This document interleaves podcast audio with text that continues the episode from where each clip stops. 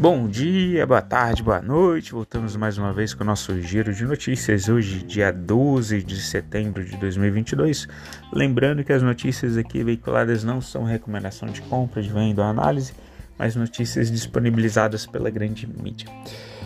A Austrália está com uma alta de 1,02, o mercado no geral bem forte, assim, impressionante. Japão com uma alta de 1,16, China uma alta de 1,11 Europa com uma alta de 1,33, a Inglaterra, o FTSE 100 com uma alta de 1,25, nos Estados Unidos alta de 1,53, no Brasil uma alta forte de 2,17, a gente continua batendo naquela resistência lá de Timoco de 112 mil pontos. No câmbio, no dólar, a gente está com uma ligeira queda de 0,01 está em R$ 5,14. O, o câmbio também deu uma, uma recuperada né, de duas semanas para cá. Uh, em relação às criptos, o Bitcoin passou para cima dos 22 mil dólares, tá? teve uma alta de 1,96, está em 22.204. E o Ethereum, uma alta de 0,19, está em 1.750 tá? dólares o Ethereum. Em relação a as commodities, o petróleo Brent, que é referência para a Petrobras, teve uma alta de 1,01, estava em 93,78, 93 dólares 78. O petróleo ele tem a terceira alta, tá? É, seguida.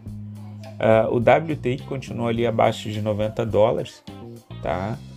É muito em função da queda do é, no dólar, tá? Que compensou ali a preocupação com o enfraquecimento da demanda global. Em relação ao minério de ferro, o minério de ferro uma alta de 1,87, está em 100 dólares e 21 a tonelada. Os metais como cobre, alumínio, eles sobem em Londres, tá? enquanto o minério de ferro tem é, agora de manhã leve queda em Singapura, tá? mas ele fechou na semana passada ali com essa alta de 1,87 após registrar ali um, maior salto semanal desde julho, em meio à temporada de construção na China. Até por questões climáticas, eles estão voltando a, a construir mais, acreditando na baixa de, de juros. Né? A China ela vive aquela bolha imobiliária e aí eles estão agindo um pouco diferente do, do resto do mundo, assim como o Japão também está. O, o Japão não está nessa política de aumento de taxa de juros para tirar o dinheiro de circulação enquanto tem inflação. Na China, é, apesar de todo o cenário de desaceleração econômica e inflação, com alguns países tendo que aumentar a taxa de juros para conter a inflação, a, na China não. Na China, eles cortaram os juros de financiamento imobiliário por causa daquela bolha imobiliária. Lá os imóveis são negociados muito acima do, do valor médio mundialmente, né, de 40 a 50 vezes o salário anual de um trabalhador. E eles cortaram os juros justamente para fomentar o setor. E aí, por questões climáticas, é, é um período que favorece a construção, que eles estão vendo é que as construtoras continuam então construindo. Em paralelo, a gente tem aquele plano de 145 bi de dólares, tá? que deve uh, animar o mercado. Uh, chama atenção, inclusive, para a Vale no semanal, fez um, um movimento interessante.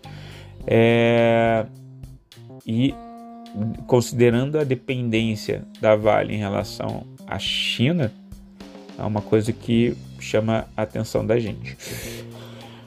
Nos Estados Unidos, os índices futuros de ações dos Estados Unidos eles operam em alta nessa segunda-feira, tá dando continuidade ao tom positivo observado no último pregão, com apostas dos operadores de que a inflação está perto do pico, mesmo com o aumento da retórica agressiva pelos bancos centrais. Os investidores norte-americanos eles aguardam a divulgação dos dados de inflação nos Estados Unidos, tá, em agosto, com a divulgação do CPI previsto para amanhã, dia 13, quando o PPI deve ser divulgado na quarta-feira, dia 14. A inflação deve trazer sinais aí sobre a postura que deve ser adotada pelo Federal Reserve.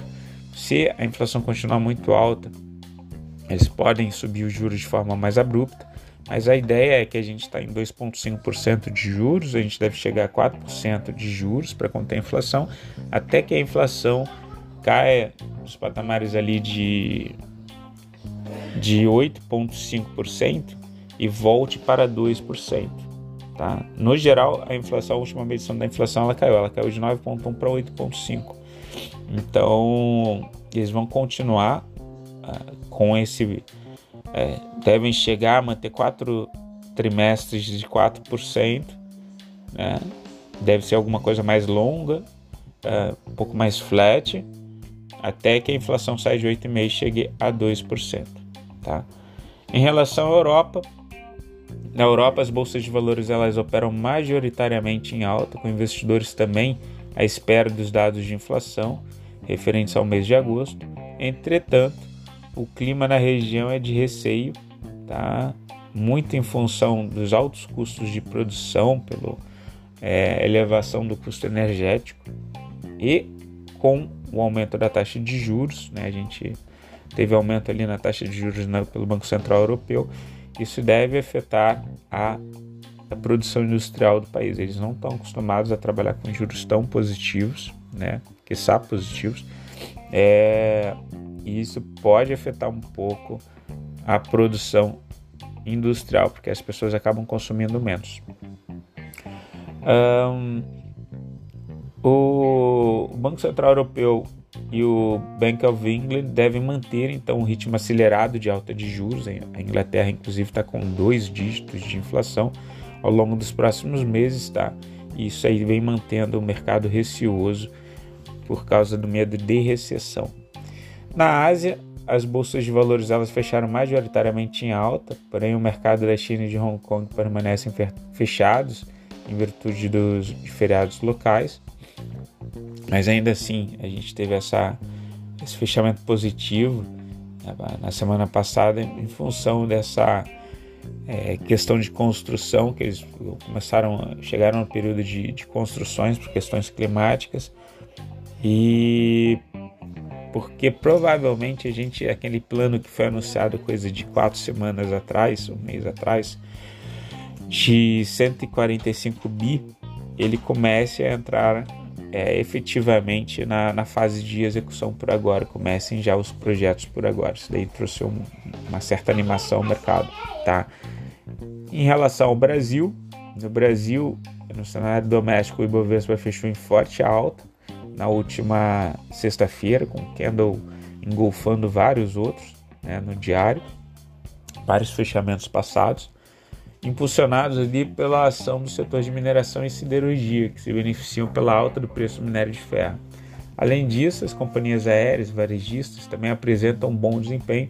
Varejo, muito em função ali da PEC dos combustíveis, que trouxe uma redução do valor do frete, trouxe uma redução do valor das, dos próprios produtos, eles devem ter um terceiro tri de resultados interessantes, né?